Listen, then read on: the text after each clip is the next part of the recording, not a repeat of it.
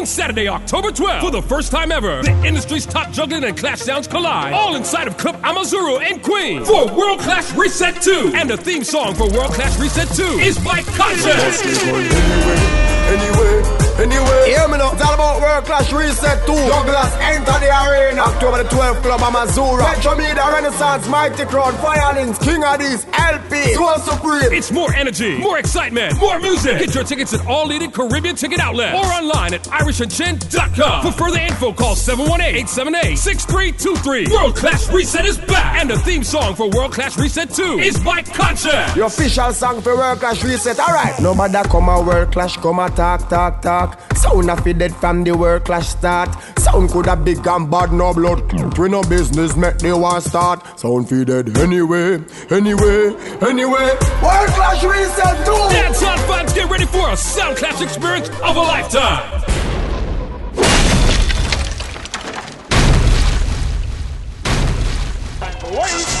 You will not family wicked man from Canada, England, and Jamaica, and all over None of mercy said. Let's see if we have King Addies. King Addies on the phone line now.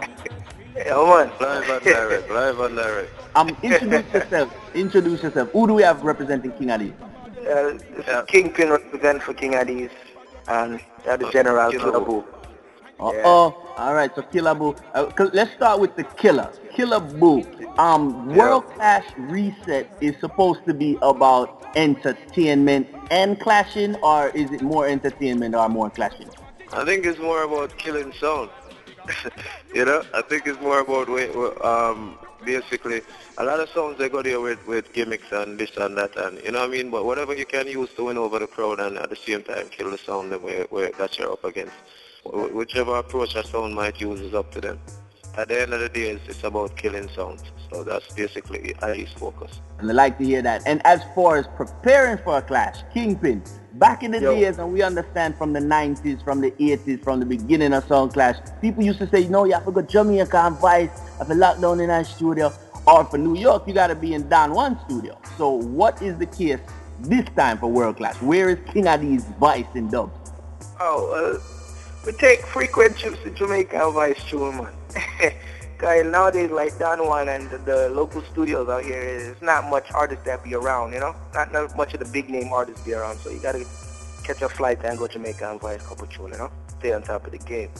And, and, and, even back in the days, it used to be one engineer and you, you send a girl or you send one of your old uncle them to go vice. This is you guys actually taking the trips to Jamaica.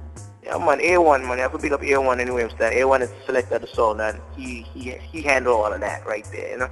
Perfect, perfect. And even now, using technology, I remember Poison Dart and Tarantula, and, and they might send up a, a, a special remix or Tarantula boasting, hey, I got everything in Pro Tools.